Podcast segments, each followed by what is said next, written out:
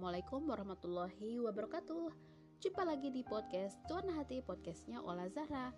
Teman-teman apa kabarnya nih? Kayaknya lagi-lagi aku lama ya Lama banget gak lagi ngisi uh, podcast aku. Ya biasa lah ya Suka ngelama-lamain. Kayak sengaja gitu biar kangen kalian ke aku. Nggak. Jadi uh, aku hari ini kepengen Kebetulan aku lagi kangen sama kalian semua Aku lagi kepengen bacain ini nih aku lagi nemu nih di Instagram nih ada judul The Power of Anxiety. Aku pengen bacain ini ya. Dari New ID apa ini? App. New ID uh, aku bacain. New ID Psikiater. New ID uh, psikiater gitu ya. Ah pokoknya dia ada di Instagram ya. Terus kemudian di uh, at elmology.id ribet banget nih emak-emak baca ya. Uh, judulnya tuh untukmu uh, judulnya tuh The Power of Anxiety.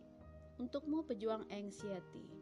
Nah terus di sini ada dia tulis gini setiap captionnya ya setiap orang punya kelebihan dan kekurangan. Namun bukan berarti oh tunggu sebentar. Tolong! Itu kucing! Oh my god kucing kucing kucing turun turun turun. Oke, okay, sorry ada gangguan teknis ya guys. Kucingku naik ke komputer. Nah, Aku bacain lagi, setiap orang punya kelebihan dan kekurangan, namun bukan berarti kekurangan menjadi hambatan untuk berkarya dan menjadi uh, berkat buat sesama. Apa pun kondisimu, gunakan anxietymu sebagai kekuatan. Jangan menyerah, sobat. Nah, terus aku bakalan geser-geser-geser uh, ke kiri untuk ngebacain fotonya ya, ngebacain tulisan yang ada di fotonya ya. Pertama, jika kamu punya kecenderungan anxiety, jangan kecil hati. Kamu bisa mengelolanya menjadi potensi, potensi yang dahsyat loh. Terus kedua, apa saja potensi pada orang dengan kecenderungan anxiety? Aku slide lagi. Satu, antisipatorik. Orang dengan kecenderungan anxiety umumnya berpikir antisipatorik sehingga lebih prepare dalam menjalankan rencana. Kedua, ingin mendapatkan hasil yang terbaik mereka umumnya juga memiliki sifat perfeksionis sehingga lebih berhati-hati dan detail dalam mengerjakan sesuatu. Terus ketiga, lebih empati.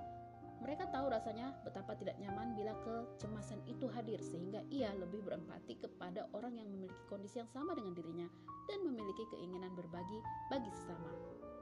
Terus keempat, punya dorongan untuk belajar lebih banyak ia punya pengalaman hidup yang spesifik sehingga menjadi semacam kekayaan batinnya dan menjadikan motivasi untuk mengetahui dan belajar lebih banyak tentang kesehatan mental.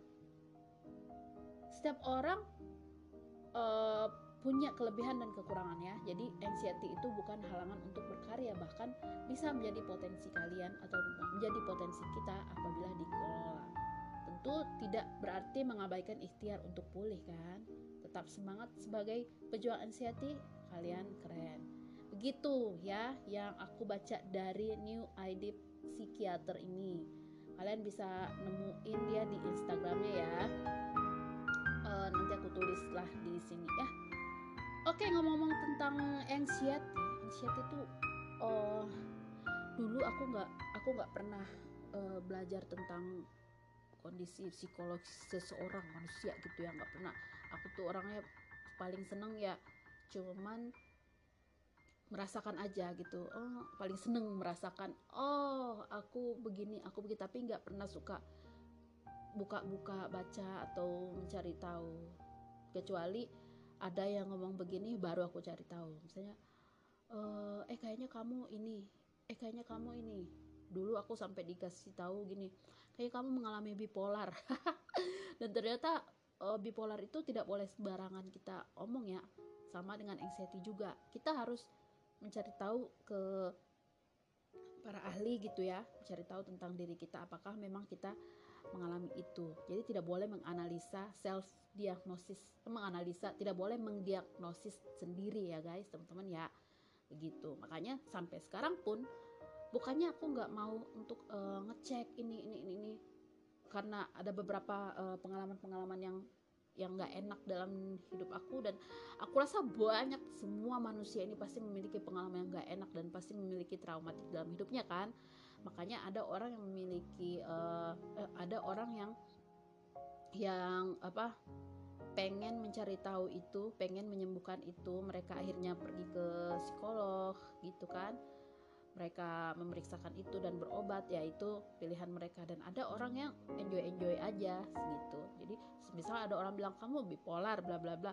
Aku tidak meyakini itu karena aku tidak pernah mendiagnosis di mana mana dan aku pun tidak tertarik untuk ke ke sana gitu. Aku jalani aja hidup seperti biasa. Dan kalaupun misalnya dibilang oh aku anxiety aku begini begini uh, apa terlalu apa ya gitu deh pokoknya ya eh, ada pikiran-pikiran yang sangat-sangat over cemas gitu ya ada kecemasan yang berlebihan gitu.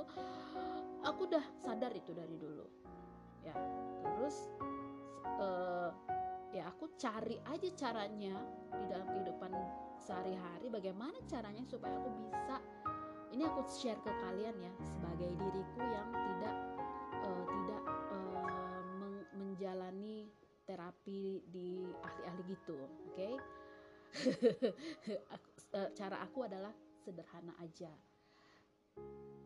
Ya walaupun meskipun dikatakan eh, ibadahku nggak sebaik orang-orang yang mungkin yang yang wow ibadahnya keren gitu kan terjaga banget. Walaupun nggak seperti itu tapi ada usaha ke arah itu.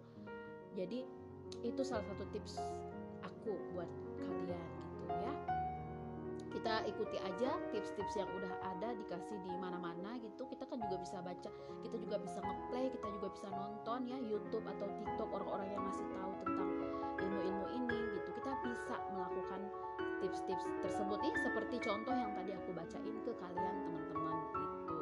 Siapa pun manusia di dunia ini pasti mengalami banyak perasaan-perasaan yang tidak menentu kalau misalnya kita udah sadar kita udah tahu gitu kekurangan-kekurangan kita apa yang yang ada atau kelebihan-kelebihan yang ada dalam diri kita kita udah paham tentang diri kita ya kita juga akan paham apa yang harus akan apa yang harus kita lakukan untuk uh, memajukan diri kita gitu ya.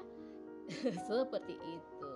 Oke teman-teman jadi nggak usah khawatir nggak usah cemas gak usah pusing. Kita jalanin aja kehidupan kita buat teman-teman yang udah yang punya pekerjaan bekerjalah dengan baik buat teman-teman yang menjadi ibu rumah tangga menjadilah jadilah ibu rumah tangga yang baik.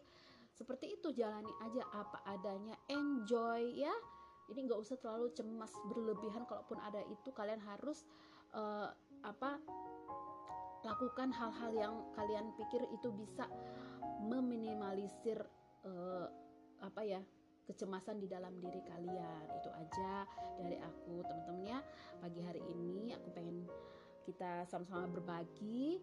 Dan satu pesan dari aku keep smile and strong. Jangan pernah menyerah untuk berjuang dan tetap tersenyum dan selalu kuat. Oke? Okay? assalamualaikum warahmatullahi wabarakatuh